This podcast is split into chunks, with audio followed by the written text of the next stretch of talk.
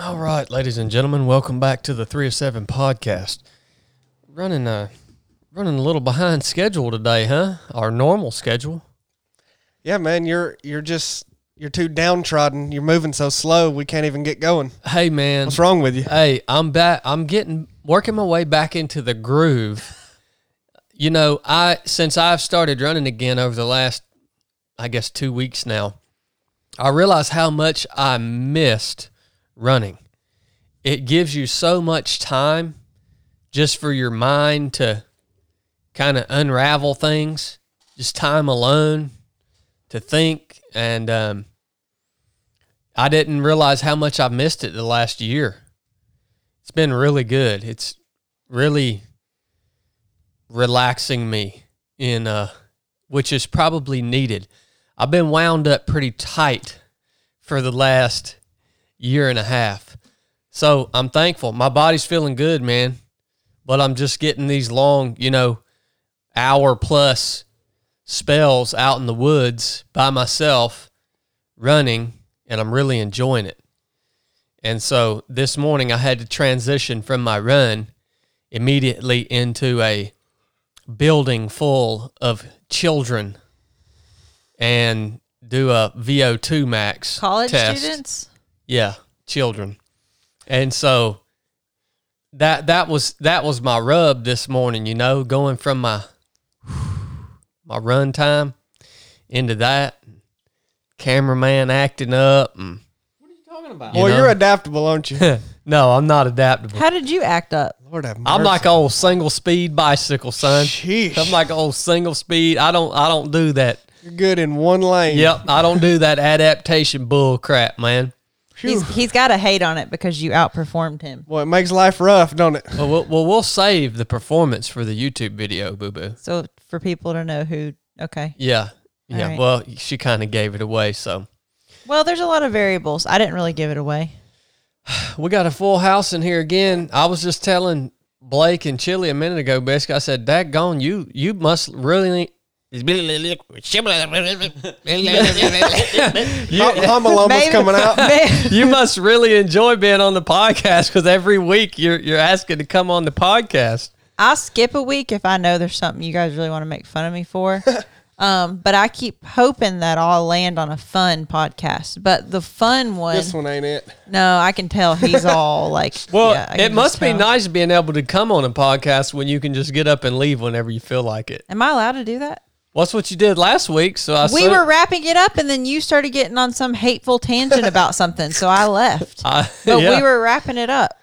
Um, well, I just want to let you know, Biscuit, we just did a basic course. Actually, the basic course Team 25 this past weekend was a really cool experience for me because that put us up to 200 graduates. So cool. 200 people have now been through the basic course training pipeline here with 3 of 7 Project. And, you know, it's just turned into a, a in my opinion, just a really amazing course. And we were out there and many of the students mentioned you on the podcast and they were they were saying that they are with you on the cold plunge.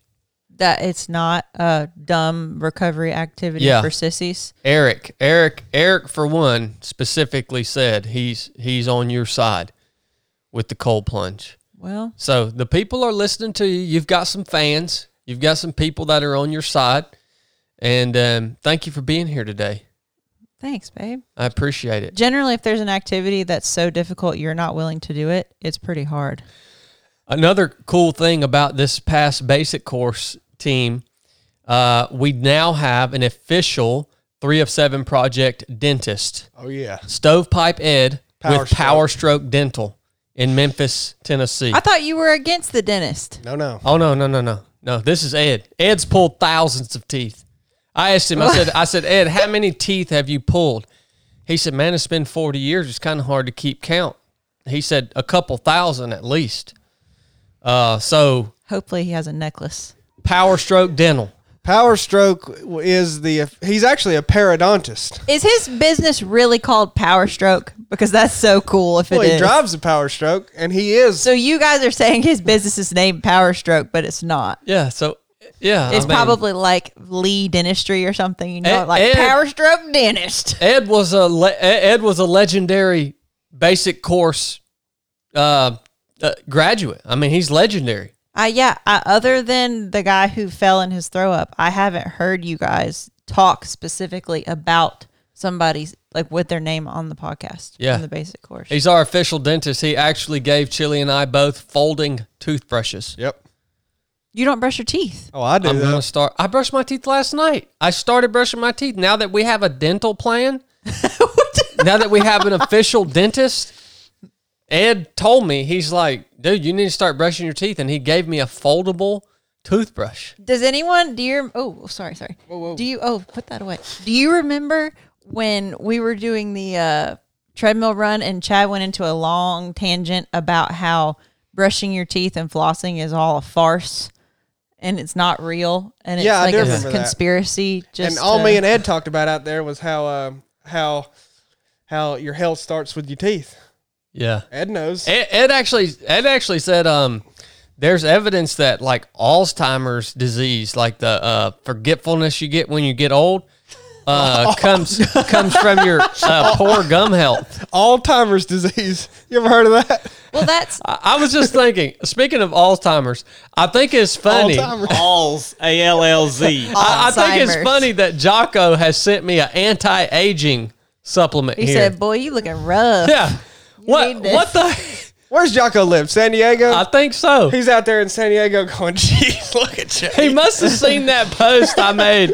I made a post on uh because a while back, jo- I don't think Jocko is sending us this stuff. His team is sending us, us stuff. We just Yeah, get, get it. random stuff in the mail all the time from Jocko's brand, and uh, uh, he sent me some of these energy drinks a while back, and I actually liked them. I mean, I think they, I think they were good, and so I made a video the other day because when we were at a gas station during the mountain bike race, I found a Jocko energy drink in the gas station, and I had it in a bag of, and I was eating a bag of Lay's salt and vinegar potato chips, and I looked like a straight bum. in and, a leotard. and I tagged him when I so he must have saw how rough I was looking, so he has now sent me some anti-aging. What is that? A cream or a powder or this something? Do I- this has spermidine in it.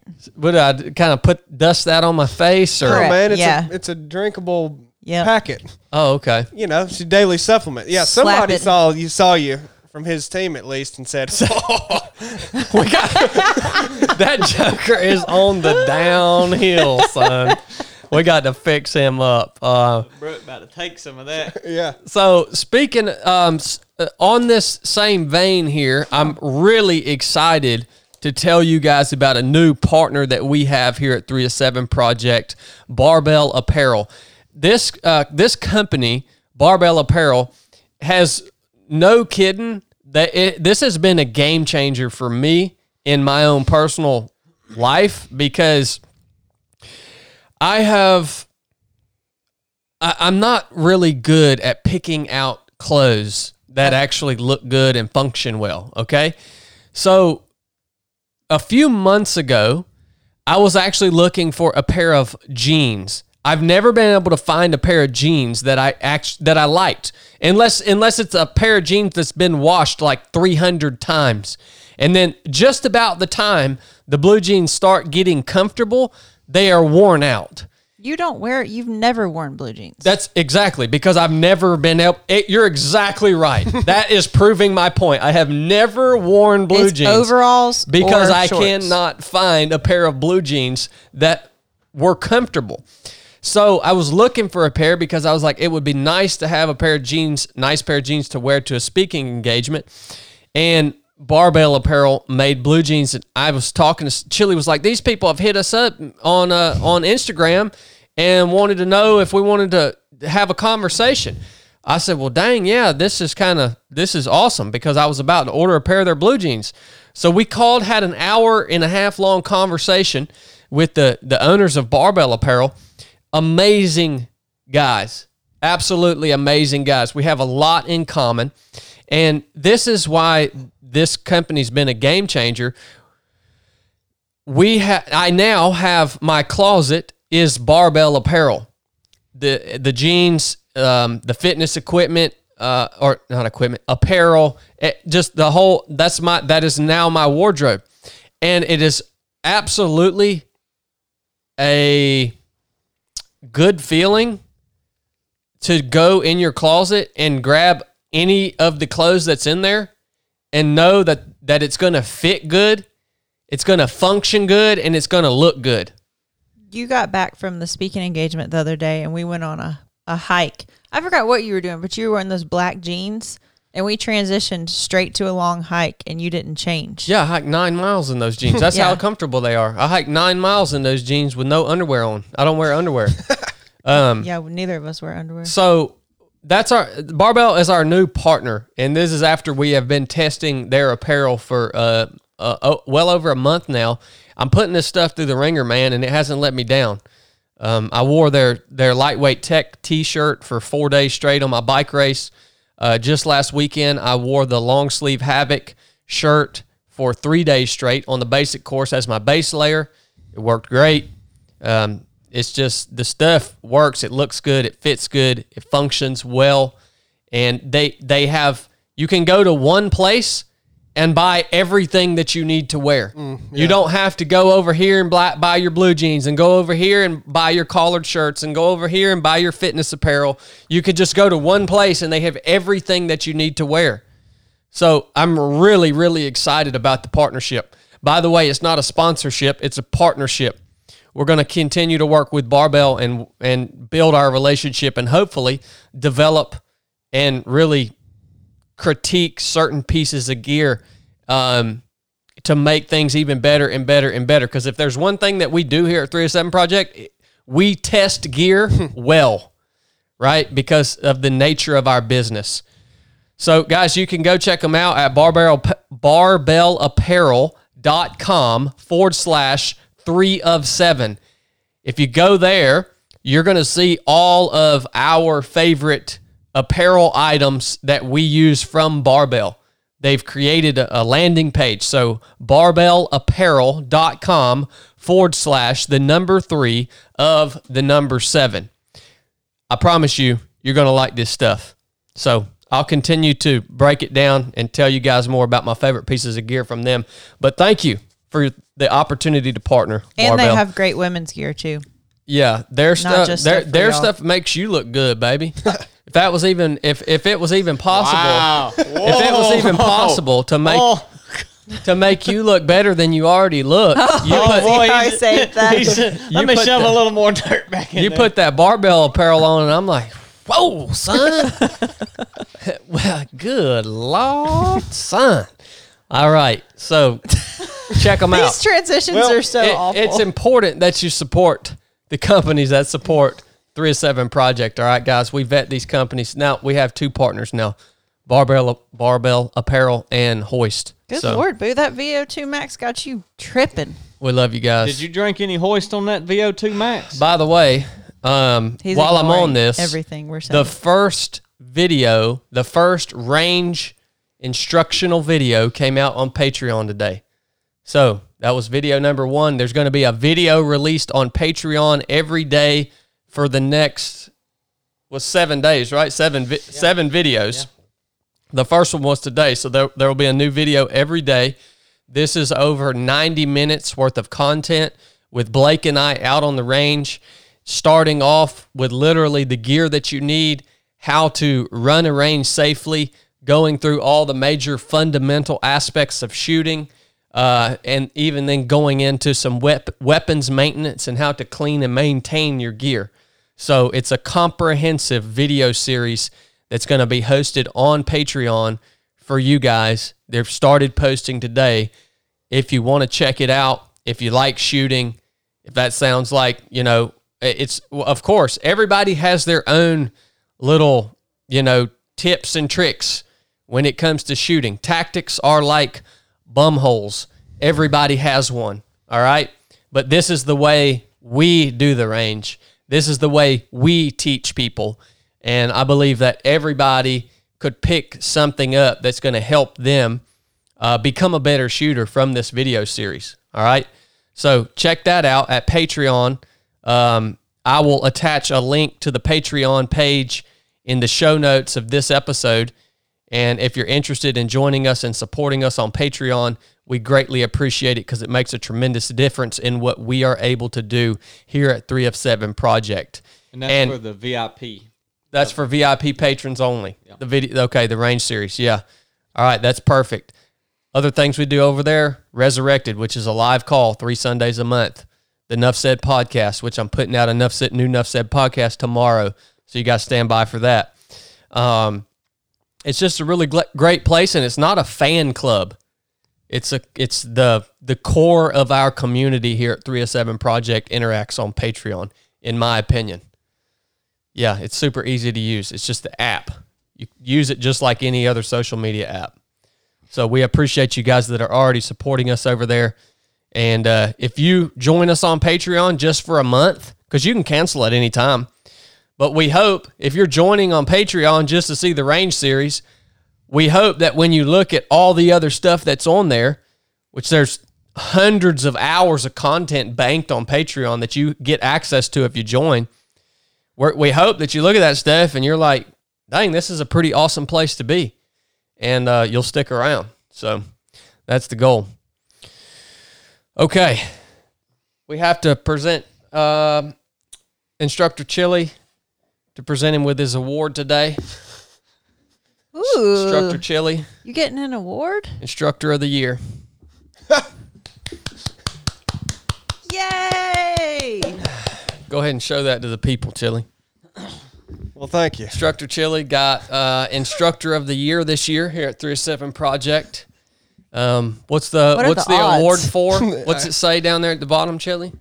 Uh, for mastery of all s- subject matters, demonstrated ability to motiv- motivate, not talk, motivate. I can't speak right now. Investment of self in the roles and responsibilities at Three of Seven Project, and for being adaptable in all environments. I like that. I, I know you. It's hard to speak right now. I know you're emotional for receiving this award. I like that language, man. Boy, this was a very competitive award. Yeah. Um. You you earned it. I'll tell you what, Ben. Chili, y'all don't. Ben, I, I said man. Ben. I said man. I'm so worried about you today. Y'all don't Ben under, who? y- a lot of you guys probably don't understand what an integral part of 307 Project Instructor Chili really is. Um, he runs a lot of operations behind the scenes. Uh, he has tons of knowledge. As a matter of fact, the only reason that we're on YouTube, if you're watching here on YouTube, is because of Instructor Chili.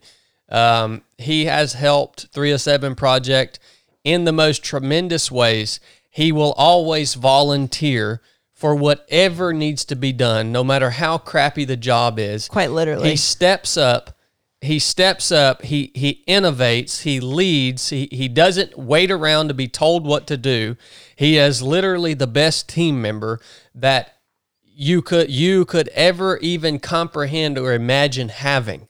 And he his presence at 307 project has just it's been an integral piece. We would not be where we are today without him. So I suggest you, if you have a business, I suggest you try to find a chili. Good luck, because he's the only one we've been able to find ever. So Well, I'm not real good at taking compliments, but instead of deflecting any of that, I'll just thank you and uh, let you know how much I appreciate both of you. I uh, that's, hopefully that's enough. hopefully y'all know that I love you and appreciate every day I get to work with you. So thank Aw. you. This all warms my heart so much. We love you too. I'm not much for sappy stuff, but uh, that means a lot to me. Good job, Ben. Thank La- you. Last thing I want to say before we actually dig into um, the meat of today's episode is, you guys, I um, I got my tags for free. Yep, that's right. These, let, I haven't even looked at these. For your vehicle, Yeah. So for the you guys- jalopy? if you guys don't know, I have sworn off buying license plates. Um, dang son, got that Navy tag, boy. Hey, uh, I have Show sworn. that to the viewers. I have sworn off He doesn't want to because it's got his. buying license plates. Okay, so Blake told me Well, he did. I've got my. I don't give a crap. You got my tag number, man. Freak. I don't give a crap. I'm gonna settle down here. Um, Where can they stick it? hey, yeah. Look, uh, Blake told me I got my old Land Cruiser now, which, which by the way, if any of you guys do paint and body work, and you want literal cash money in exchange for your talents, please hit me up because I'm trying to get this Land Cruiser restored, and like paint and body guys are like six months to a year out on work. I literally told Blake yesterday, I said, I think I'm going to go to the local tech college right here in Rome and get a degree in paint and body work because I think I can go to the college, get a degree, and learn how to do paint and body work and restore my own vehicle before I could pay someone ten thousand plus dollars to paint the dang thing for me. They don't even want the money. Nobody. They don't need the money. They've got. I don't even understand it. But I have this truck. If you want that going to make some money, there's got to be some young guys out there that are getting into paint and body that want some that, that want some work. It maybe there's not. Maybe just nobody knows how to do this stuff anymore. I'm finna go to back to school, son. You talk about a YouTube series. Chad goes back to school. Look, Blake said, You got this old tag on this Land Cruiser. I said, Yeah, that belongs to the guy that I bought it from.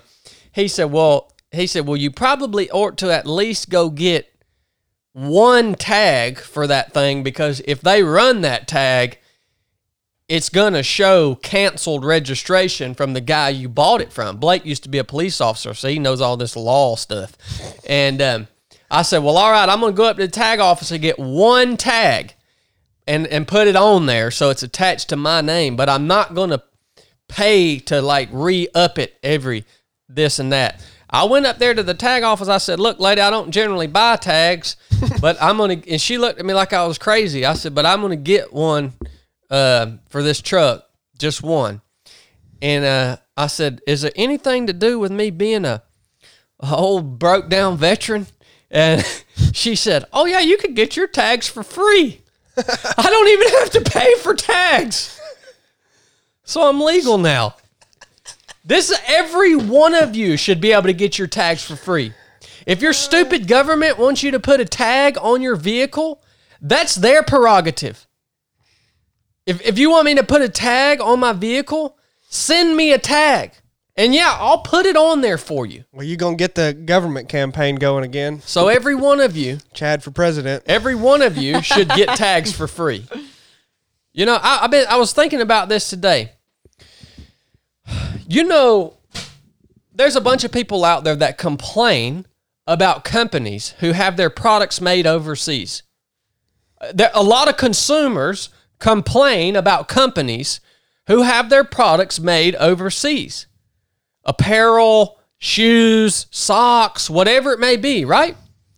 Well, you consumer, you, you are so ignorant when you complain about these things because you you're you don't understand the reason that companies have to have their products made overseas. You don't understand. All right? I can guarantee you that there are very few companies, small companies that say, "Man, I would rather have my stuff made in China than than have it made here in America." There are very few people who would rather outsource their production overseas. Okay? Here's the reason companies are forced to outsource production. Taxes. They have to do it. In order to make any money, they cannot possibly produce their product made in America because they we are taxed so heavily that the only thing that they can possibly do to even even make any profit at all is to outsource their stuff overseas and have it made at a cheaper price. It's the only way to make any money. If if you if you took the tax burden literally 60 plus percent you're pay you're you work for the government for 6 months of your life every year You you work for the government for six months for free. If you removed that burden from companies who produce products here in America, like sell products here in America, it would free them up to actually be able to manufacture things here in America and pay a little extra to have it manufactured here in America. Yeah. I just want to throw that out there for you guys. That's one of the reasons. So, that's what I got to say about that. Where are y'all at? What does that mean? I'm right here. Y'all, y'all got anything up to this point? I was gonna tell you that Chicken Biscuit said he would paint your uh, Toyota for free. Chicken biscuit. Look, man. What's the qu- Look, chicken biscuit. I, I, I need. I, I, you, you got to be a credible. like chicken biscuit. You might be. You might be freaking awesome, dude. He said spray paint. Oh, oh, he oh, did? Oh no, no, no, no, no, no, no. We're we're looking for a legit. He might mean like spray paint, not spray paint. You know what I mean? Not rattle can. Yeah. You you can you you can be kind of just getting going in this business, but you you're gonna have to have a little bit of credibility and a little bit of things that you can show me that you know other Come on, jobs man. and and get and I don't want anybody to do this for free, man. I, I got I got money to do that. I got money to pay you to do this. Come on, Yeah, man. man. You, ain't you ever heard of chicken biscuit painting body? Chicken biscuit. Chicken biscuit. Chicken biscuit. I'm gonna go ahead and tell you, your YouTube handle does not instill confidence. does not instill my confidence. He's petitioning for Chad for Galactic Overlord. He said. Oh, I like that. Well, one, you of, didn't my, even talk about Kajabi. one of my ultimate goals is to become a warlord. Well, We'll talk about Kajabi next week. Um, can we schedule a podcast where you don't talk the whole time and where we like get to talk about fun stuff?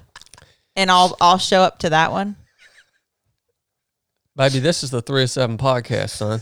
Is we should call it the Chad Wright podcast with a sprinkle of chili. That's what we should This name is it. the This is the daggone 307 podcast, son. I'm gonna wear What's my up, beard. YouTube? Chad with a dash of chili. Chad with a dash of chili. That's What's right. up, YouTube? I'm gonna wear my beard next What's week. up, YouTube? hey, YouTube. What's up? YouTube. You got something? What? If it's getting to be a little dead air, Chad goes, "What's up, YouTube?" Is that something he does often? Does he really do that? it is now. Oh, I just started that. I wonder how much the people who listen on like Podbean and Apple and Google, how much the podcast has changed since it's a live stream. Like if they've seen a big shift in it, you know, the energy. Because I love live streaming the podcast. well, I know you do. Yeah. And it's my podcast, so it's really about what I like. That's what I agree. Chili said. Did you hear him? It, we should rename it instead of three seven podcast. It should be called Chad with a dash of chili. No, I didn't. I don't suggest that. I was just saying. Well, that's, what you said, Ben. Oh, you were going on and on about how all he does is I was talk. going which on and on. That's what. It, that's what he's supposed to do. You know Yeah. how bad this would be if he just never talked. Yeah, you you you the three of you could not host this podcast. Bet. Okay, we'll let it happen one week Oh, then. boy. Bet. If you guys want to want to hear a podcast I, hey man, I hosted one where I interviewed you. Yeah, that's true. Chili, me and you was gonna do one that day. He was on his bike ride, remember, and he wasn't back in time, didn't send anything. Yep, we Yeah. were gonna do it. I tell you what, I would do one on like next week. Mm. Is listen to him. He's getting so mad that he's not talking. It. I would do one on on scams.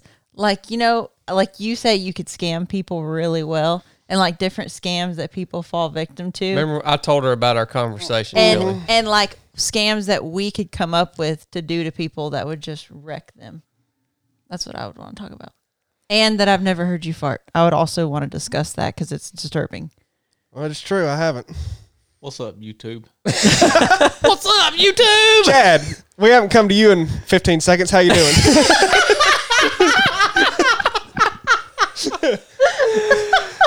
Just wanted to check in. Oh man. Oh mercy, son.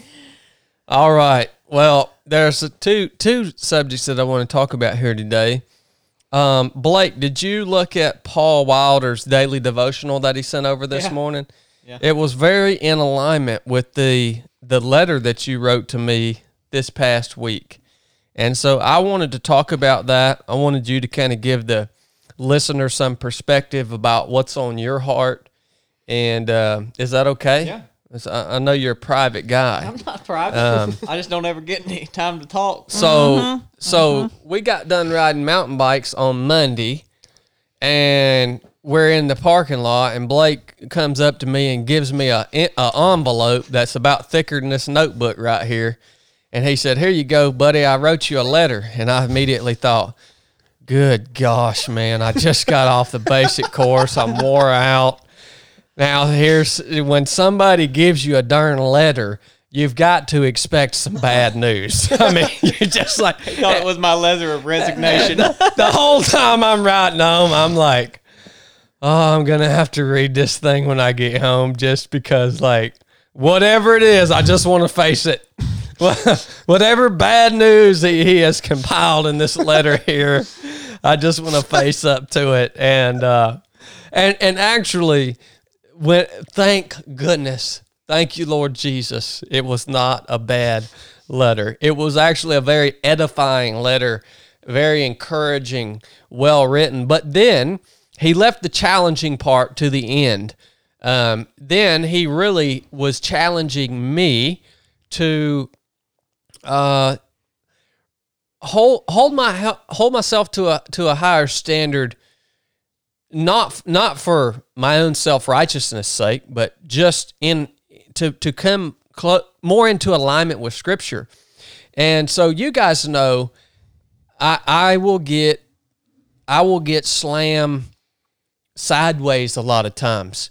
And i, I like to use a lot of words and and you know think things that not that you can't be humorous but Blake will give you some more perspective on this, and he he he used actually a quote from Brooke, and Brooke said one time, you know, when you talk about being conformed into the image of Christ and following Christ and what is in the Bible, how far do you how far do you take it? How far are you supposed to take it? You know what I mean? He used that, and then I saw Paul Wilder's. Paul Wilder sends us out a daily devotional every morning and it started off with actually the verse that Blake challenged me with let no corrupt communication proceed out of your mouth, but that which is good to the use of edifying, that it may minister uh, grace unto the hearers. And be ye kind to one another, tender hearted, forgiving one another, even as God, for Christ's sake, has forgiven you. Ephesians 4 29 through 32 in the KJV.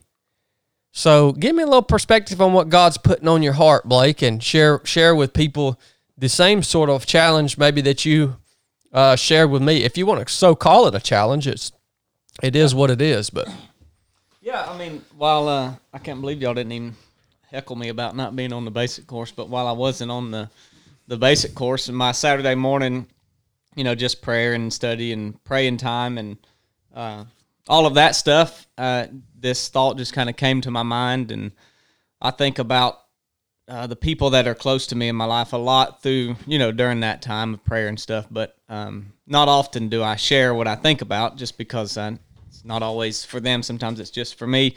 But this time i felt like uh, it was something for chad and myself and the reason that i wrote a letter is because i can just convey my thoughts much better if i can sit down and write something out.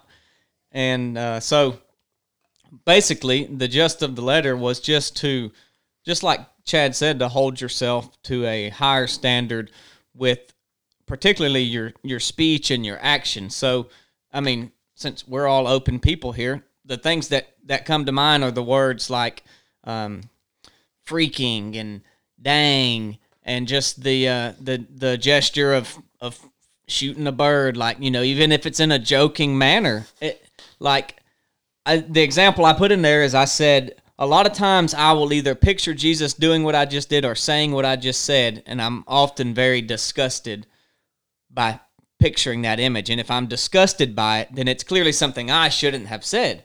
Because if, if it, Jesus wouldn't have said or done it, then then why should I be doing it? And I think about that question you ask all the time on that podcast. You may not even remember saying it, but we were talking and you said, "Well, well, how far do you take this? And I'd never been asked that, and I thought, you know, that's a really good question. You should take it all the way. Like you, you should take it all the way. And there's somewhere in there where you still have to be, you know, your words still have to be palatable to people. They still have to be able to receive what you're saying.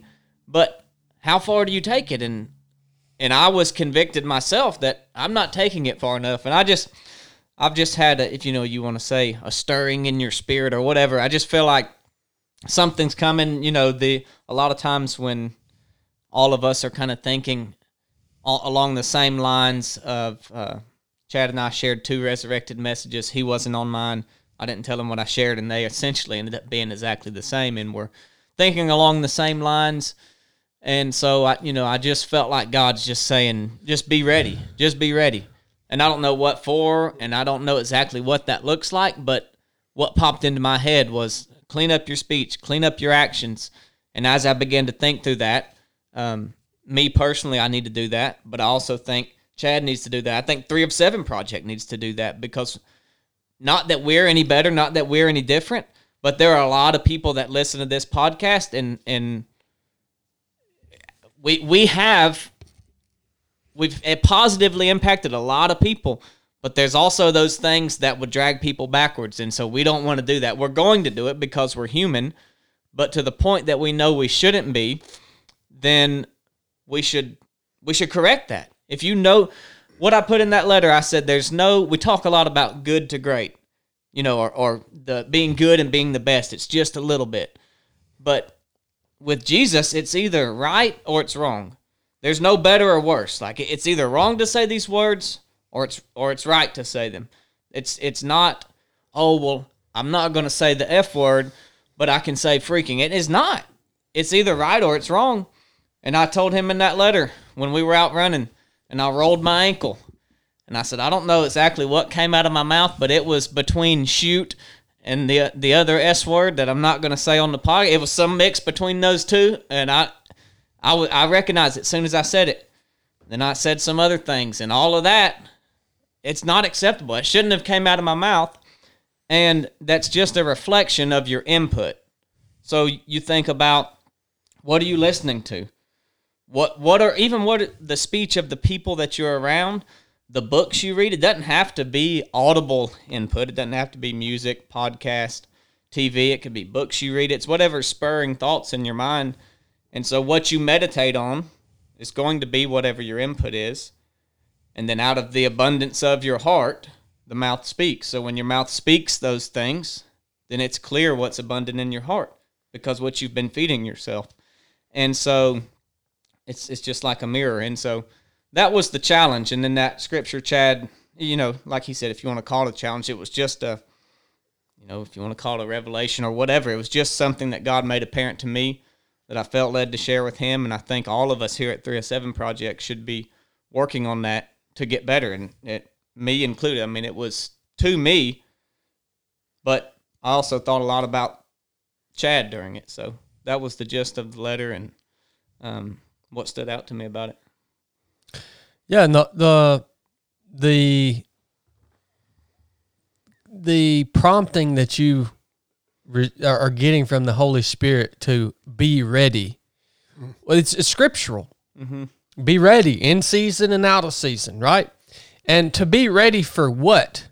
Well, there's nothing else that needs to happen here for us to for, for us to feel the need to be ready. So here at 307 Project, because because it it it God has made this organization into what it has become, and you guys support us in the way that you do. We go forth into places and proclaim the gospel, um, live and in person, and there is nothing. If nothing changes from now to the time we're we're all we're all dead and gone, or we can't do this anymore, if nothing else changes, there's nothing else that needs to happen for us to, we should be feeling the need yeah. to be ready. I, I think one thing that I want to make sure that the listeners understand is is many of you if you take this on board, what Blake just talked about, and you try to really you you you you decide that you're going to make a conscious effort to really bring your mind, your speech, your thoughts, your actions in into subjection or or conform them in more into the likeness of Christ, there is going to be the temptation to get sucked in to the feeling of self-righteousness. I am doing this because I want I I, I want to be better. Mm-hmm. That's not what it's about at all. Has nothing to do with self righteousness. Do, do not get sucked into the temptation to make it about yourself and how good you are. The whole reason for doing this, the whole reason for doing this is to glorify Christ in, a more pure way through your speech, your actions, and to edify or build up mm-hmm. the body of Christ, the people who you come in contact with. It is nothing to do with how good you are. It is to glorify, lift up, put shine light on Christ. I made a post the other day. The end of the post was saying, I hope you will get mature enough to see only Christ in my accomplishments and to see only Christ in my failures and in my sinful nature. Both thing, both ends of the spectrum to a mature believer will point you should point you only to Christ. Yeah. Right? And that's what this is about. Yeah. Yeah, totally. That's that's it. It's not about if you're doing it for the sake of getting better. I mean, it's just uh, it's you know it's commonplace that if you if you work on the small what seemingly small things you you likely will get better but that's that's a whole different we're not talking about that we're talking Yeah. about in light of spiritual things and so you know the biggest thing is to me is that there there's only right or wrong and so while they might seem minor you think it, you're holding yourself to a higher standard than the world accepts because the world much of the world doesn't accept cussing and things like that but they accept the lesser version of those words and the question becomes uh, is it right or is it wrong and so it's it's what is your standard going to be? Is it going to be right or wrong, or is it going to be better or worse, or th- this is okay or it's not? Because you you're either getting closer to God or you're getting further away. There's there's no stagnant. There's no stagnation in your relationship with God, and so those things that are seemingly minor only detract from your relationship with God and separate you from Him to to whatever degree it is eh, they only separate you a little bit more. And so it's not at all about self gratification making yourself better. It's about doing what's right. And and I also want you guys and please I want to hear you guys' perspective Yeah, on this after this last comment.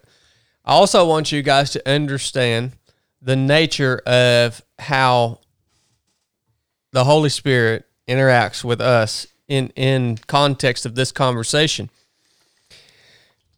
You, I, I, I believe this. You or me or Blake we may desire these these changes in our lives.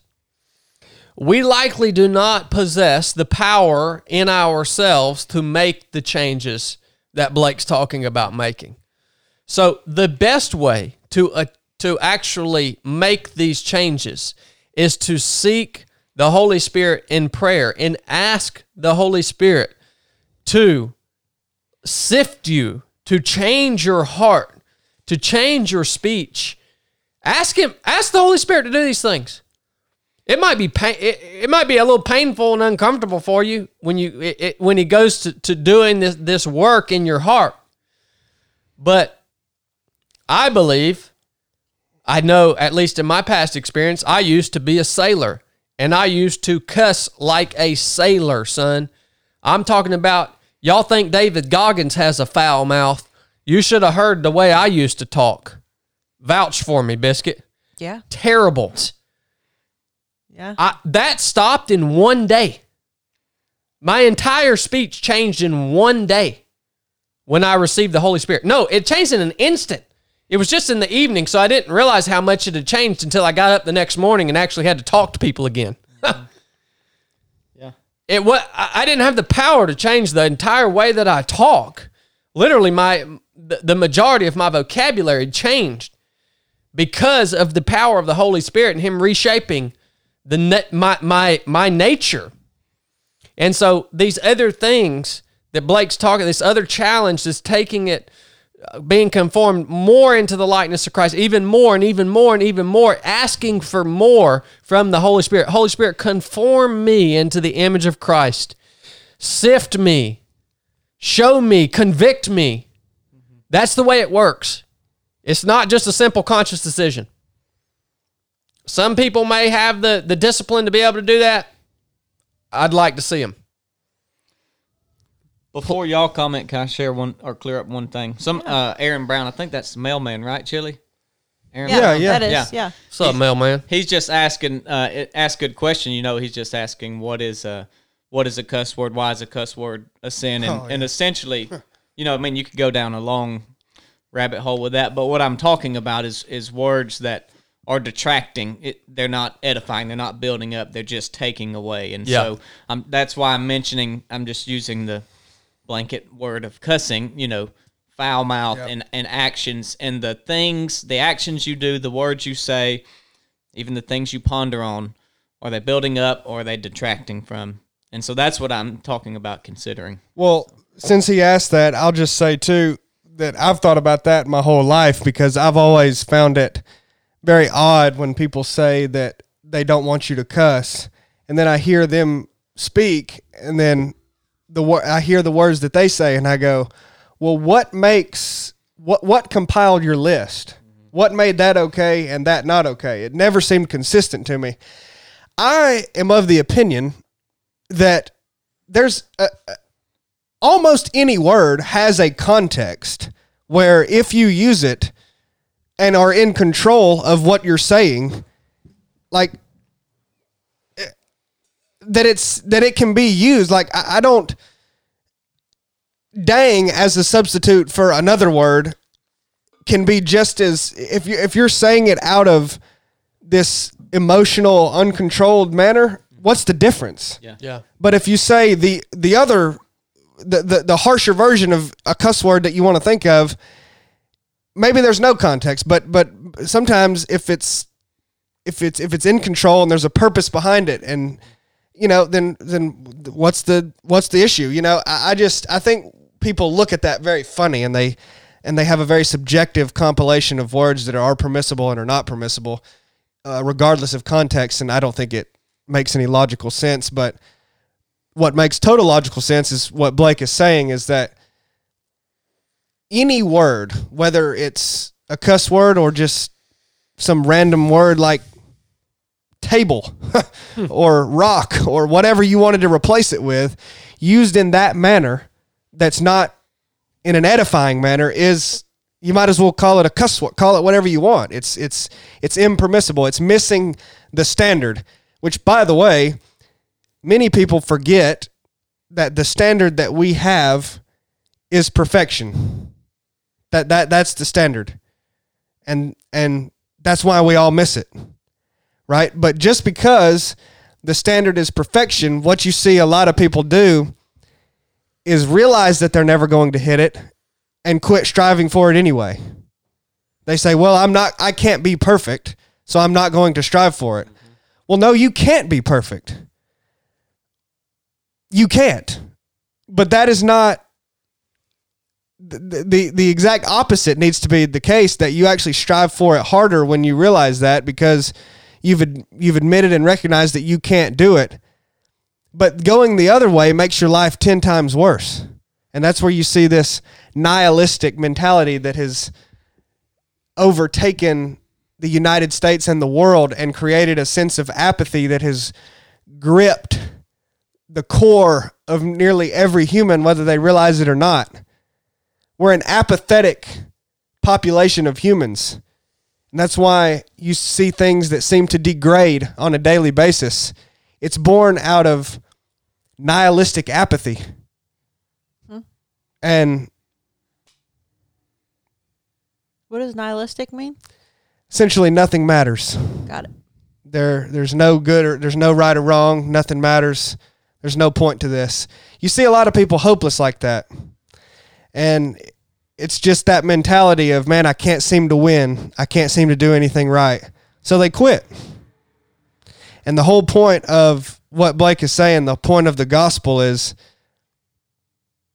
quitting in that situation is is is clearly what's gotten the world into the state that it's in.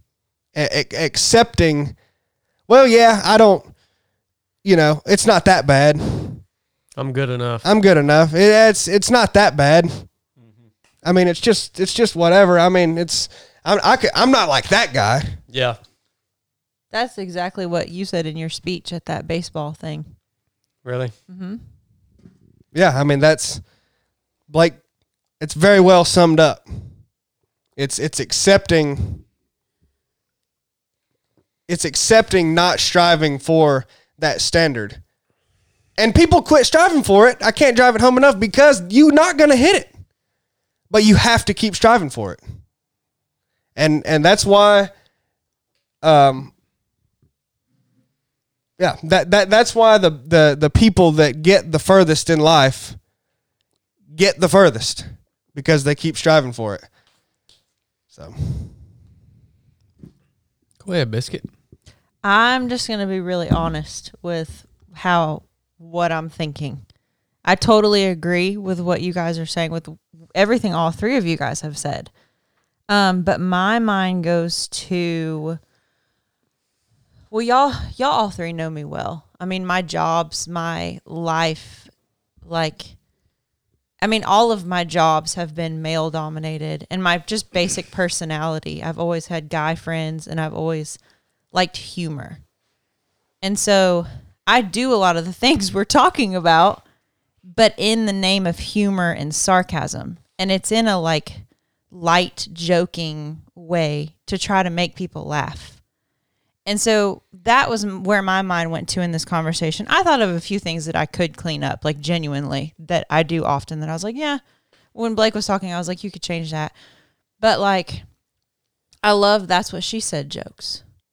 And I'm like, do I feel convicted about that? Like it's a it's a sexual reference. And I'm like, okay, well, what's my intention behind it? And then like so when I start doing that with a lot of things, like I flip people off all the time. It's never in anger. It's like somebody's in the gym talking trash and I like hold up the bird across the gym, you know, and it's like makes everybody laugh and like lightens the mood. Uh, could I find different ways to lighten the mood? They probably wouldn't be this. I don't know. Does that does that make sense to you guys? Like, so my thinking right now, and I'm not justifying, I'm not saying I'm right. I don't know what I think about it. This is just what's coming up in my mind. Is like, I've heard Christians before say there's no place for sarcasm in Christianity. Have you guys heard that? Like old school people say, like, I haven't heard that, but I could imagine there are people who yeah, Yeah. like think that. you should not be sarcastic. You should not be snarky. You should obviously never make a joke about sex. Like that's a big no no. You know, and I've always just been like, "Ugh, I just don't if if the if the goal I don't know. I don't know. I don't know. What's what is the goal? Like you know, I The goal that- is the goal for down me is to feel connected to people and make people laugh. Now, there are 90% of the people like in my life I can't interact with that way. It has to be a certain type of person who I know like will kind of accept that well. Um, but that's always just been my like love language is that kind of humor. Like farts. I love talking about farts. Is that edifying God? Not at all. Am I wrong? for talking about farts. Yeah. No. Well, then, so it's not edifying God. well, it can also edify people, like to build up people. How do you build up people with farts? what's I mean, you're you're you're we're literally getting into like the nature of humor.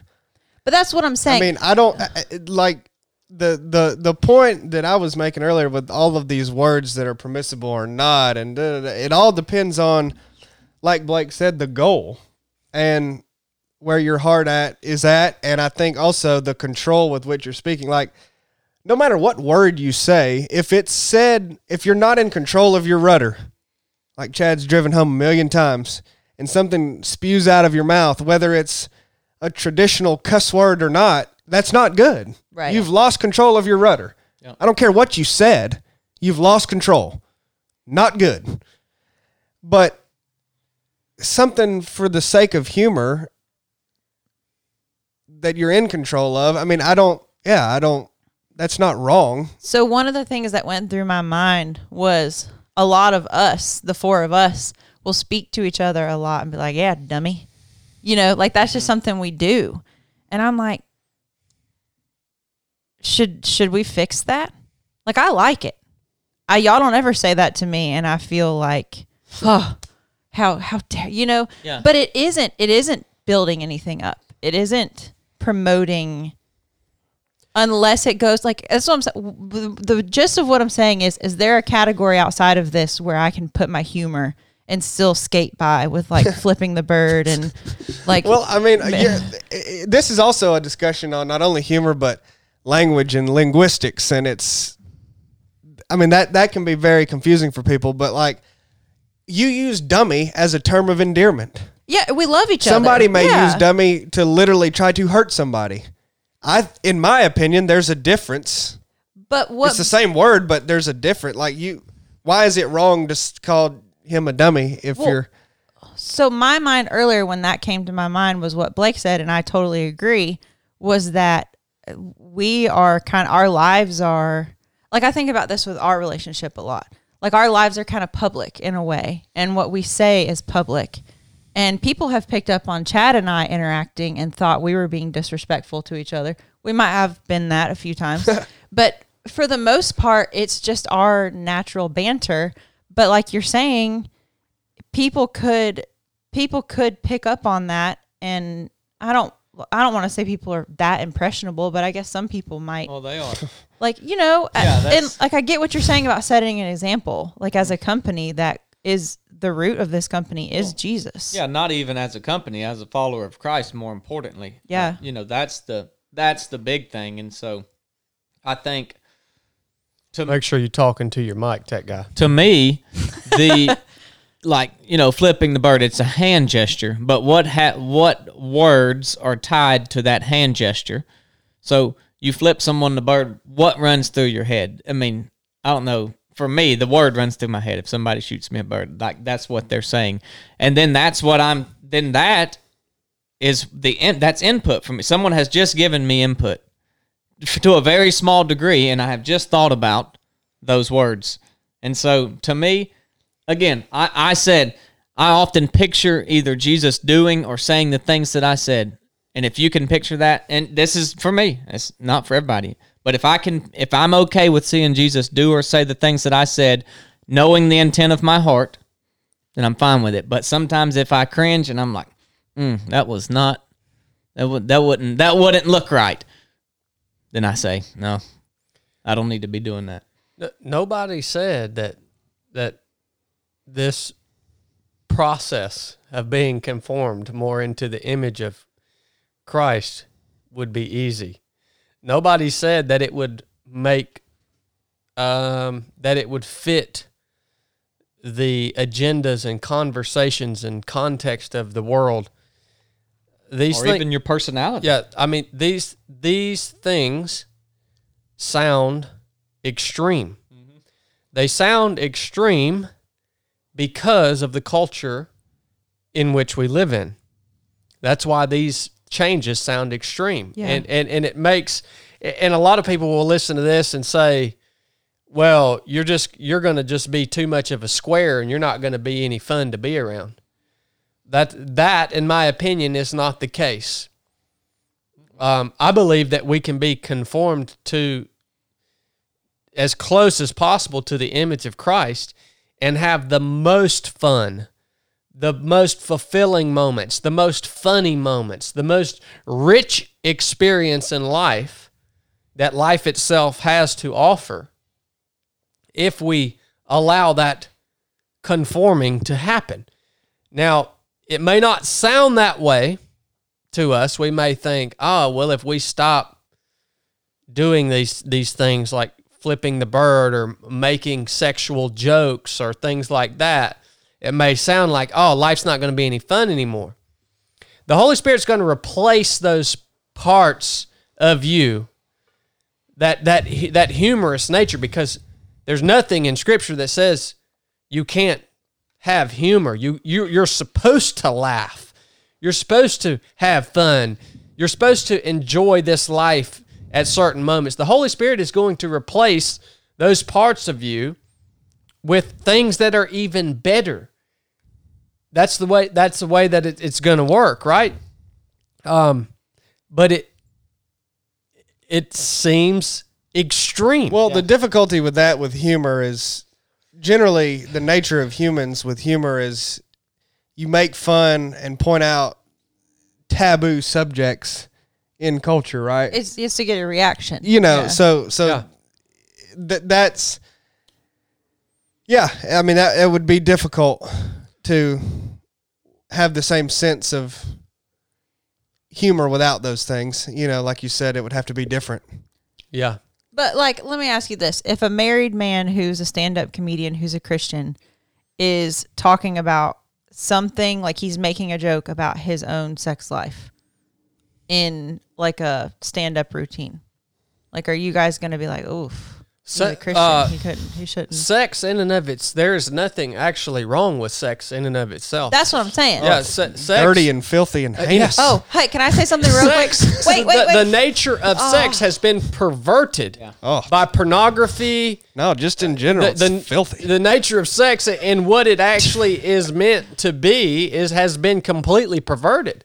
Like our, our, our even view of that subject is nowhere even close to what it was created and designed to be between a man and a woman, between a husband and a wife specifically, and we, it's it, we're way out of context the way that we even Ugh. think about sex. so when I say that's what she said, I'm talking about that's what I said about you from now on.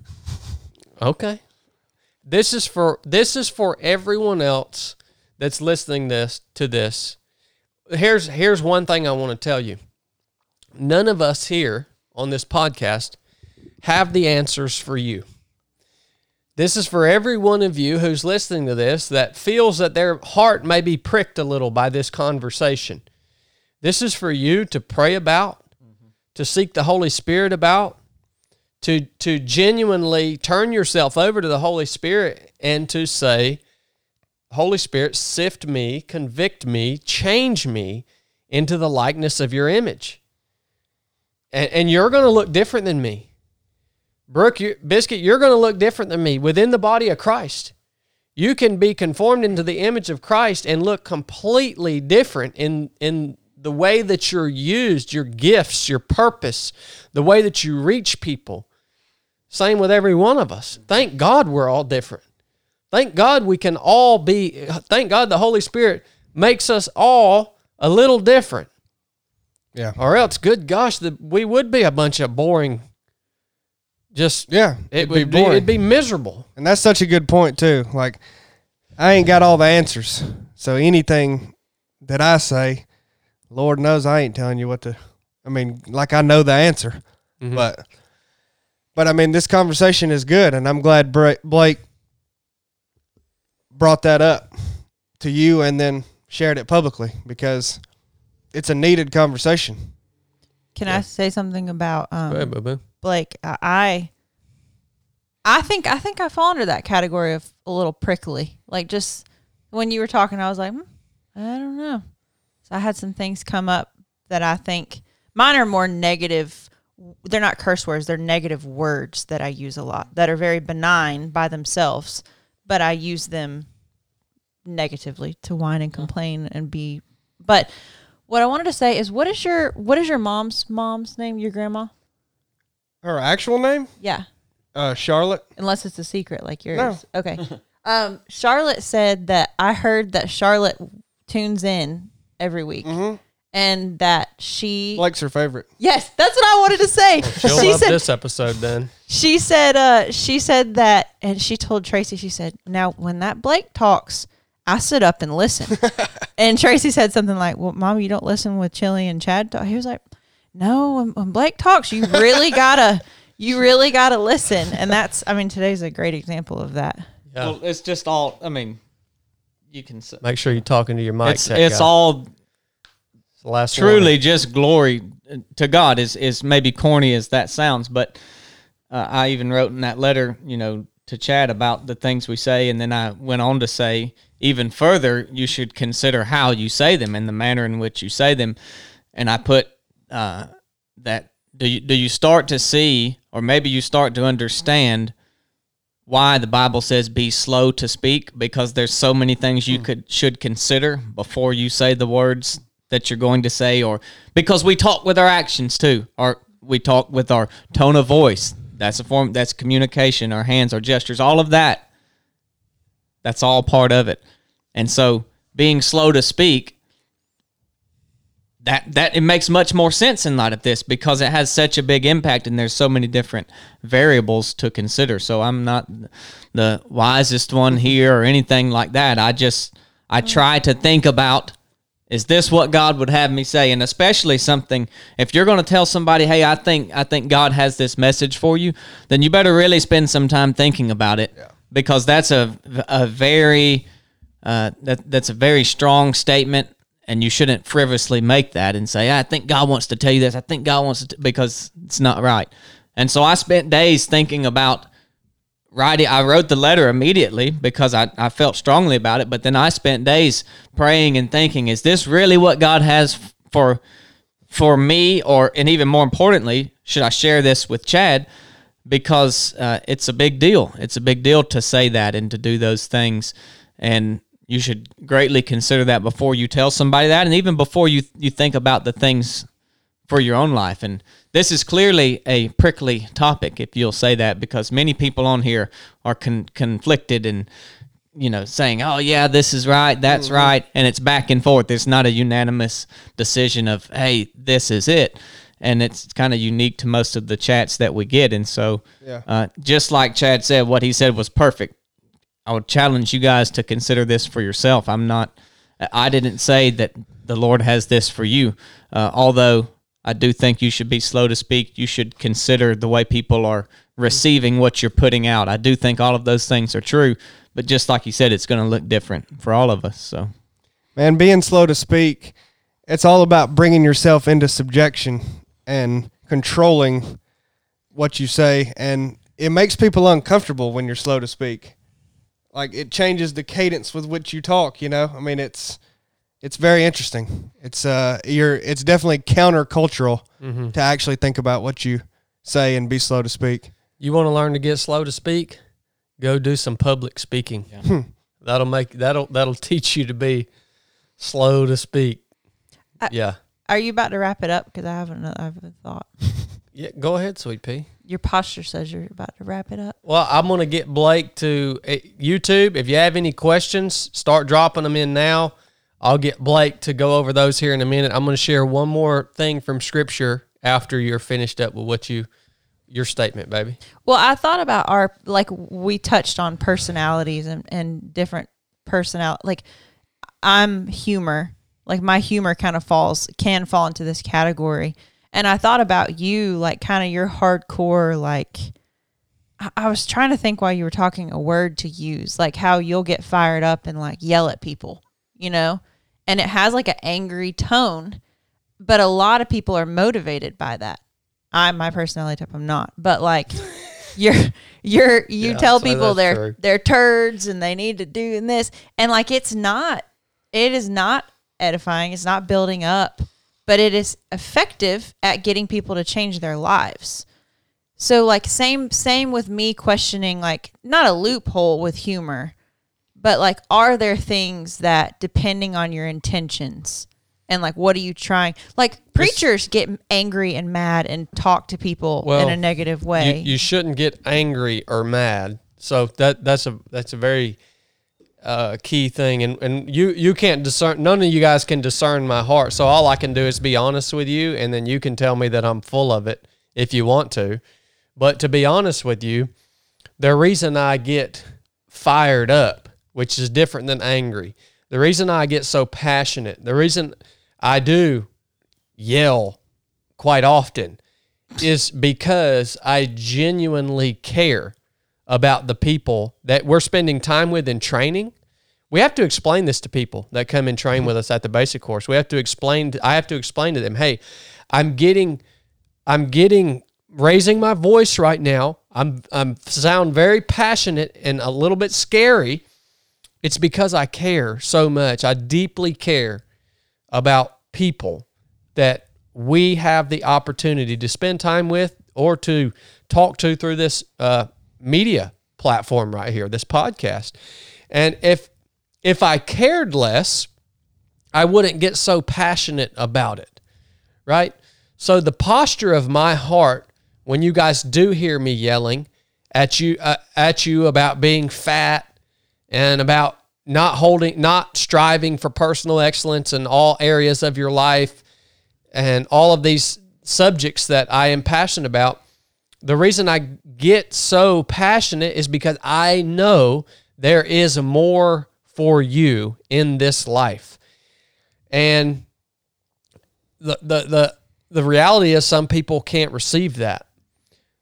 But they again cannot discern my heart. I had an appointment with Bob. I had an appointment with Bobby the other day. He worked on my my hand because my hand's still stuck. uh, I had an appointment with Bobby the other day, and Bobby jokingly said, Bobby just lost uh, how many? How much pounds? Like I think he's going up on seventy pounds. Seventy pounds. Bobby Yeah. did. He doesn't even look like the same guy. He's an amazing Christian man, by the way. And Bobby said, "You know the reason I lost all this weight?" He said, "I got tired of you yelling yelling at me about being fat." and and you know, it's like jokingly he he said that. Like obviously he he's he's a, he's an intelligent human being, and he knew his health. He was putting his health And in he just had his first grandbaby. Yeah, he- so there were a lot of elements that played into it, but but I believe one one even if it's just a minor element, it was hopefully the Lord used me to to put the message out in a way that I put it out because I actually care about men like Bobby. I actually care about him. He's an awesome person. Like I want him to be healthy. I really want him to be healthy. And and he he was able to receive that and even if it was just in some small way so please don't confuse my passion with anger You're angry sometimes. yes i do get angry sometimes because i am human yes that that can that does happen that's exactly right but when i am pushing you to strive for excellence in your life and I and it gets loud and kind of scary, it's because I care. All right? I'm going to share one more thing in scripture and we'll take any questions that you guys have that are worth answering or not answering, but at least giving some perspective on. Uh, just really quick, I read this in scripture this morning and I thought it was an interesting um, an interesting perspective on something that I think many of us miss when we when we try to understand the gospel. The gospel being Christ lived a perfect life. He died on the cross. He was dead for 3 days in a tomb. And then he was resurrected. Well, a lot of people miss what happened during those 3 days. What scripture gives us some context on that. When Christ was in the tomb, dead in the flesh, was he just like was he up in heaven having a party? Where where was he at? Like what where was his spirit? Where was Christ, the spirit of God, when it departed the body? Have y'all ever thought about this? Yeah, we've talked about it on a podcast before. I've never thought about it. You where know, where was he? well, he his spirit. People put a lot of emphasis on the physical death that Jesus had, which uh, I'm not pretending that it was some easy death. I mean, good grief, it was. I mean, I mean, you, it's hard pressed to find much worse. But I don't. I've always thought about it when I was young about what would a physical death being really severe have actually done for the cleansing of sins. you had to for that concept to make sense he had to bear the weight of the sins of all humanity past present and future bearing the weight means take the punishment for the punishment for wasn't death on a cross it was hell Yep. so that's what i've always Yep.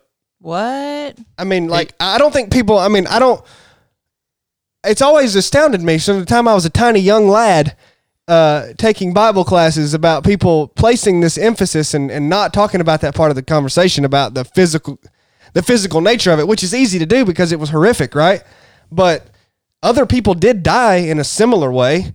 Yeah. I mean, it's, The apo- the the there had the, the the difference was your spirit had to take that punishment, take hell, and defeat it and overcome it. yeah. He had to go to hell. It gives you a it gives you a whole nother perspective on what Christ did. Yes. And it is it is very scriptural. And I, I read this just in this one place right here. There may be other references to it in scripture. but just as Chili said, for Christ to have Christ actually when he bore the sins of humanity, remember on the cross when it's accounted of Christ saying, Father, why have you forsaken me? is because God the Father actually cannot look upon, cannot be connected with wickedness and sin. And so Christ bore all of that in himself. While he was dead, he descended into hell. It says that? Yeah. Where? And that is the only that Well, is there's no other explanation. That is for- why we had. That is why. So the punishment, like Chili said, what we actually it, deserve it wasn't death on the cross. is not a death on the cross. We deserve eternal damnation. In order for him to give us victory over that, he had to bear that too and had to overcome that. And so I'll just read this to you in, in scripture. Uh, I encourage you guys to research this in, in other areas, but it'll give you a, a whole nother appreciation for what Christ did for us. This is uh, 1 Peter chapter 3, verse 18. For Christ also hath once suffered for sins. I want to give you a little commentary here. Is it ever been interesting to you that God decided to redeem humanity through suffering? He could have did it any other way. He could have it's his plan. He could have came up with any other plan. that But he chose to redeem humanity through suffering. That was our our last podcast about emotion. I sent you a message afterwards and I thought about that. I was like if I think there's something there. Like it, God chose for like you said, he could have just shown up and been like, "Yo, this is what's going to happen." Instead, he died an excruciating death that for humans, I don't know about for God, is very emotional. Like it's an emotional thing. It's very sad and heartbreaking and gut wrenching and just like Even yeah, I mean even the life he lived. Yeah. Even the life he lived was filled with with suffering and, and burdens and so 18 for Christ also hath once suffered for sins the just for the unjust Christ the just for the unjust us that he might bring us to God reconcile us to God through his suffering being put to death in the flesh but being made alive or quickened by the Spirit, by which also he went and preached unto the spirits in prison, which sometime or formerly were disobedient, when once the long suffering of God waited in the days of Noah while the ark was preparing, wherein a few, that is, eight souls, were saved by water. Now, when you read the context on this, verse 19 is very interesting.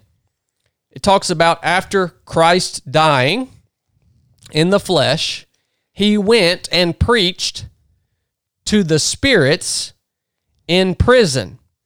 Now, you have to really look at these words. Chili's really good at this. You have to break these words down. Um, the word that's used here, preached, is uh is a specific word, and you have I've got commentary in here. While in Hades, this in the spirit, while in hell in the spirit, Christ preached that is proclaimed his victory over death and Hades. Note that hell in these verses is the Greek Hades, the great pit at the center, center of the earth where lost souls and rebellious angels are confined. So when when verse 19 is, is talking of preaching unto the spirits who are in prison, if you research these words and you you you, you look into this, this prison that is being spoken of here, where these spirits exist, is the prison where evil spirits are confined. It's identified elsewhere as Tartarus, and we see in Second Peter this same word that's used for pris- for prison. We find it here. Second Peter 2 4. For if God spared not the angels that sinned, but cast them down into hell, it's the same word that's being used here, and then deliver and he delivered them into chains of darkness to be reserved unto judgment. This is hell that is speaking of. God actually descends into hell and proclaims his victory over hell and over evil while he is there. So he's not just in hell suffering. Even in his suffering, while he descends into hell, he is at the same time rubbing it in their faces, proclaiming victory amongst them in hell. Think about that, man. This is some deep stuff, man. Buddy Slimmer brings up a good point, or, or just a uh, perspective here. Uh, he's talking about when Jesus is talking to the thief on the cross, and he says, "You know, surely you will, you will be with me in paradise today." And I guess that you know would really get down to what today means and paradise. But he's saying today, when we die here on this cross, you will be with me in paradise. Uh, it's a little bit contradictory to what you're saying, but I, I don't know. I would have to study it. I've No, never it isn't. studied this. Well, he's omnipresent, isn't he? Could no, he be in no, heaven? it isn't. That's that's not contradictory at all. That that's that's operating. That's placing all of these spiritual matters that's being discussed into the context of the time and space that we're bound by on this earth. There's nothing contradictory about that. I mean, we're essentially all dead, and this is over right now in the spiritual realm. Oh Lord. You can't talk about time in in the same manner. I mean, uh, you, Yeah. you cannot do that. Well, but Because Jesus he- existed in time at the time he said this. I think that's why Jesus used a time reference of today. Right. What what should he have said? You will be with me later. I'm going to hell. I'll see you in three days. I mean, he could have said later. Yeah. I mean, look, like that's that's that's the type of contradictory or potential contradictory thing that people get way wrapped around way too often. You could look at other things to have better discussions in my opinion because time does not exist like we think it does. And if you're literally talking about a spiritual realm matter, you know, a day is of a, is a, like a thousand. You know, uh, you can't you can't even wrap your head around what that means. So I don't get too wrapped up in that. What do you think? No, I, I think you're um, you're exactly right when you try to fit these things in the context of time, space, and matter that we're bound by in this created universe. It's really hard to reconcile for some people these things. The fact that Jesus can descend into hell, which had to happen.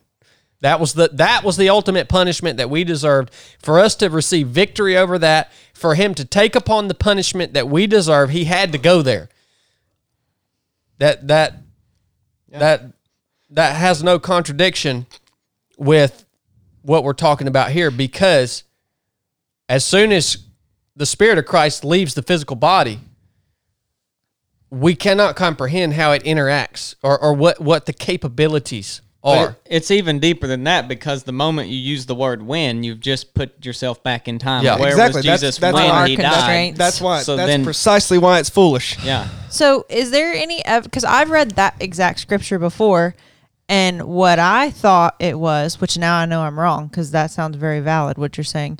I always thought it was a reference to like him going back and getting the people that had lived up until the point of of him dying on the cross for us that lived under the law and like maybe didn't sacrifice the animal or didn't follow the tradition and went to hell because of it because Jesus wasn't there yet. The Bible does not say that there is any second chances For those people. for for for all for for humanity. Everybody everybody wants to I thought there's something about the lake of fire in the end where he like does a some some kind of second for the people of magical arts and like I'll bring that back. I'll, I'll get that. Don't laugh at me like I'm stupid, please. So here's here's another thing that that people find very hard to reconcile with. There have been billions of people who have lived on the earth. Am I correct in saying billions of people who have lived on the earth Yeah, there's billions now. uh, uh, uh, across the, the spectrum of time that, that humanity has existed that had never heard of God, the creator of the universe, or Jesus Christ. oh, I don't know if that's billions. Well, it may not be billions, but there have been a lot. And, and it's really hard for people to come to terms with the fact that how could a human who never knew of God, how could it be how could it be a potential how is there the potential that that person could possibly go to hell because they never had the, the chance? Well, here's the ultimate answer. I don't have the I don't have the exact answer to how that works. But here here is one possibility. All of the humans who lived on earth that never had heard of God the creator of the universe i if they went to hell, they went to hell. And they will be there for eternity. I have this God- scripture pulled up when you have time. I want you to understand something. God, the creator of the universe, is sovereign. That means whatever he, whatever his plan is, however the way things work, that's just the way they work. And if you don't like it, well, you're just going to have to not like it. And if if that's if that's the way, if that's what happened to everybody who who has died in some primitive culture who had not have heard of God, if that if if they suffer eternity in hell, if that's if that is in fact the way God designed it, He's sovereign. He can design it that way. Well, yeah, he can design it any way he wants, but I, I would t- take issue with that as well, right? Because that's that's obviously a hard thing to wrap your head around. You don't want that to be the case. Doesn't mean it's not, but That's what I'm trying to say. but you don't want it to be the case. And you know, if you take seriously the idea that no man is without excuse, I wouldn't limit the the the way in at least interpretively, I wouldn't limit the way that salvation is achieved by the ways that you see now like Now that we have the complete revelation Right, of God like- in our hands, could have looked differently. It I- could you know, there's ideas of things being written on your heart and yes, other yeah, we can't we, Right. we we can't nail that down. I- Chili's exactly right. You can't limit the possibility of that being the God's design. But also, you can't limit the possibility that a sovereign God designed it in a way that you don't agree with. That's go ahead, baby. This Talk about these mystical arts. I really wish you wouldn't laugh at me like that. I Well, you did already say- Not very edifying, I, is it? no, You I, did say mystical arts. he has such a better he's been reading the bible since he was a kid and i just started a few years ago and so he's all the time busting me up with like wow you don't know like i'm trying here. You're doing good, baby. I'm just aggravating you. whatever. It says um this is in revelation. I think it's chapter 19 verse 11 it might be 21 i can't see the top of this page. It says um then i saw a great white throne and him who was seated on it.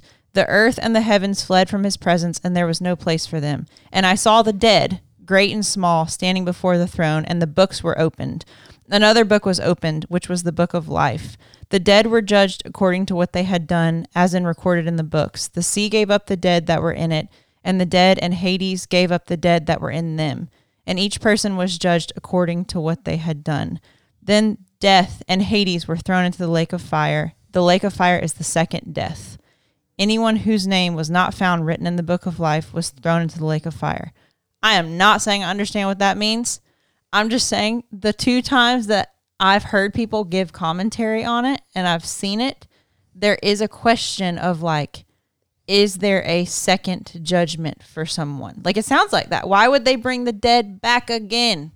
That is the great white throne judgment. That is the the final end all be all. But don't we get judged right when we die? And like you were saying, we should go straight to one or the other, right? Why does it need to happen again at the That- end? that is I'm a, gonna um, be chilly right now. Well, we leave existence of time when we die. So Yep, that is a really hard thing to comprehend. Where so is is there when you pass from this life A purgatory where you just sit Wait, and wait. When, when, yeah, when you pass from this this life, in the absence of time, is it not possible to? Is it not possible to be at the great white throne throne judgment? We just warp speed through the Imme- second dimension. immediately. I, I, I'm. I'm saying, man, when you take out the t- the equation of the the confines of time. Now, it is in my understanding at that judgment, the final judgment, where the books are open. I would have to do a much deeper study but to go. we, to we're go not into supposed this. to die. Like, ooh, my arms are jiggling real bad. We're not supposed to die. We like Christians. We don't die, right? So why would they be pulling the dead? The dead. What? It, that's what I'm saying. Like, I've never heard them reference what? What? We all die physically. It's Yeah, but they're saying they're pulling. Why would they pull people out of Hades to judge them again? Why would they do that? If they're there, they're there. Like they, if they're there, they're supposed to stay there. They went there for a reason. Why would they get pulled out to judge at the white throne again? Have you have you ever thought that there that there might be potential there there might be the potential there might be potential different levels of repercussion or is it all the same? What do you mean by that? This is about to blow my head off. By the way, I, I, look, we'll, we'll, we'll do we'll do another podcast on on this specific. Oh, jeez. We'll do another because we, we could be another three hours here, and, and and this will actually take us coming to to coming to better understanding and articulating this better to actually have to open the book and look at the different. Um, we're talking about eschatology now oh god, uh, the the different events that are ha- that will uh, there's all kinds of stuff. The thousand the thousand year reign that now people you hear people talk about.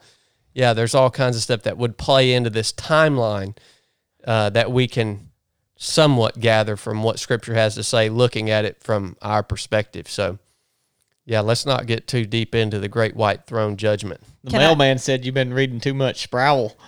Yeah oh, Shout out to RC. RC Sproul. Um, Surprised by Suffering. That's the book I'm reading right now. can I tell you um, what might fall into that category earlier that we were talking about that my mind did right when uh, you guys started talking about that? And it was very surprising. I didn't know that when you asked that question about where he went. Well, you guys have been saying that where you guys kick Satan in the balls. Well, somebody on the comments said, I look at the comments during this. no, not you guys. That's him. somebody somebody in the comments made a reference and i like the visual for me that jesus had to go get the keys from satan and so my mind automatically like played this out of like jesus walking down kicking satan in the balls satan drops the the keys because he has to bend over and grab you know and then he takes the keys and he's Comic. like he goes like this oh wait yeah later turds Hey, he, and then he ascends and does his thing he rubbed. He literally rubbed it in their face. yeah He went down, and in the midst of his suffering, he rubbed it in their face. I don't think that's what really happened. Just to be clear, that's Yeah. just what my brain did. Do we got any questions, Blake? Yeah, a couple things, and I just want to say one thing real quick, going All back right. to what we were talking Chili's about earlier. grandma will be listening now. Tune in, grandma. Charlotte, yeah. It's uh, you when you were considering the things we were talking about earlier about you know what we do and how how far do you take it, I think you should consider how far you take it, not how far you can get by with what you want to do. I mean, I'm not saying that to you. I'm just saying that to everybody because a lot of people were commenting uh, about this or, or can I do this or is this okay? And and you shouldn't think is this okay? You should think how close can I get to how much can I be like Jesus? Not how much can I get by with in doing these things and still kind of be like Jesus. And so I just wanted to throw that out there. I want to say thanks to Bean. I don't know if this is the Bean. I think it is. Who's Uh, Bean? Twelve dollar. Twelve dollar here, and then we got a ten dollar from Ben Kenobi. So thank you too for Yeah, Thank you guys. of giving them. that. And the question that I've chose to ask is from Scutterbuster six six six. He's a, Oh, Scudder Buster, dude. He's a regular. Isn't yeah, he? he's you're a a regular rig. on here. He's, he asked a good question, though. I think a lot of people might question this as well, and that's why I want to ask it. He said, Does God punish you if you are undecided or struggling with your faith? My dad crashed his car pretty bad yesterday, and I'm wondering if it's my fault for not being 100% at the moment, still finding faith. And that's a might seem like an easy question for us to answer, but I think it's worth answering because a, a lot of people could think along those lines. So Does God punish you for being undecided or struggling in your faith? Lord, um, Lord, I hope you don't punish us for being undecided or struggling in our faith. I, I want to tell you something, Scutterbuster. The nature of your faith from now until you depart this place is going to have multiple seasons of struggle and and undecidedness. The Lord will not punish you. The Lord looks upon you with compassion, with love, with long suffering. The Lord will not punish you for being undecided in your faith.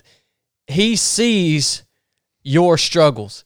The Bible actually says, I think it was Jesus Christ himself that said, to his disciples in in in, in a roundabout way without me referencing the verse um disciples you guys believe in me and you've seen me and spent time with me. How blessed how blessed are the people that will come after you that will believe upon me that have never even seen me before? No the the the the measure of your faith again, as Chili said, is never going to reach perfection. The only people who ever lived on earth that, that could have perfect belief in Christ are the disciples who saw him crucified and risen again from the dead. They they they they descent they um they ascended above faith to true actual knowing that this is the Son of God. they witnessed it. They witnessed it. Please, brothers and sisters, never, ever, ever beat yourself up for moments of unbelief or or not knowing or just sometimes you get to the point where you're like, I want is is this even real? What I what I do with this? Yeah, because the people that witnessed it still wondered if it, they doubted. I mean, Not and they well, denied. after they after they saw him the complete picture and he was resurrected. They no longer doubted. Right. Once they saw him alive again. So Christian, never beat yourself up for that. That is the that is a that is the natural um, part of all of our walks with Christ. And so no, that's my opinion on it. What do you think? Well, I mean, yeah, I don't. As far as the actual question and not getting sidetracked, yeah, I don't. I think people have a tendency to try to understand why everything that has happened happens. I remember I was in an old Sunday school class when I was eight years old. I had just old Bird in there that was the. She had been teaching Sunday school for probably fifty years. and I remember she would say some pretty off the wall stuff one time, and she got. I heard her one time having a conversation, saying something to this other old bird about uh, that her husband had just died, and she was explaining that, and the difficulty in that. And she, I sat there and listened to her connect that to something that she had done wrong a few years back. And that was essentially why God took her husband. And I remember being there as a little eight year old, sitting there hearing that going, that doesn't make any sense to me. And I'm not even joking. I thought, how do you know why things happened? And I've that thought process has continued with me to this day. We don't like we can't we can't connect the dots to everything that happens. You you could do that endlessly. Um, I think that's Thinking something bad happened because of a lapse in your faith. yeah. That there's there's nothing there's no connection there that you can discern. So The disciples, the disciples asked this question to Jesus one time. They said they saw, uh, I think it was a blind man. They said, Jesus, why is this man blind? Is it because he sinned, or is it because his parents sinned? And Jesus said, it wasn't either one. This particular feller is blind so that God can be glorified through his ailment. Mm-hmm. And then he healed him.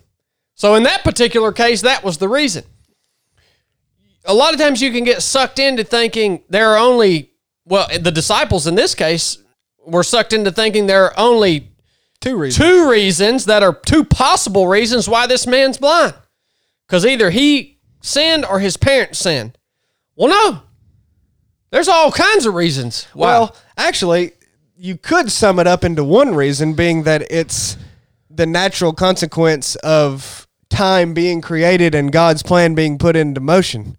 Everything Yes. had to happen the way that it has happened.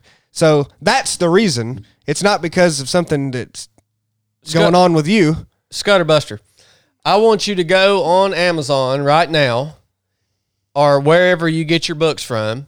This is the whole context of this book I'm reading. Surprised by Suffering by R.C. Sproul. Scutterbutt, if you don't have the money to buy that book, Gutter butt.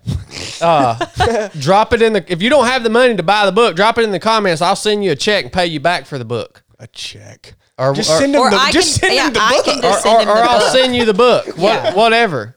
All right, but send go him a buy that check. book, man. It's, it, it breaks down everything that we're talking about right here. There are answers to these questions that you guys have. It just takes diligent seeking.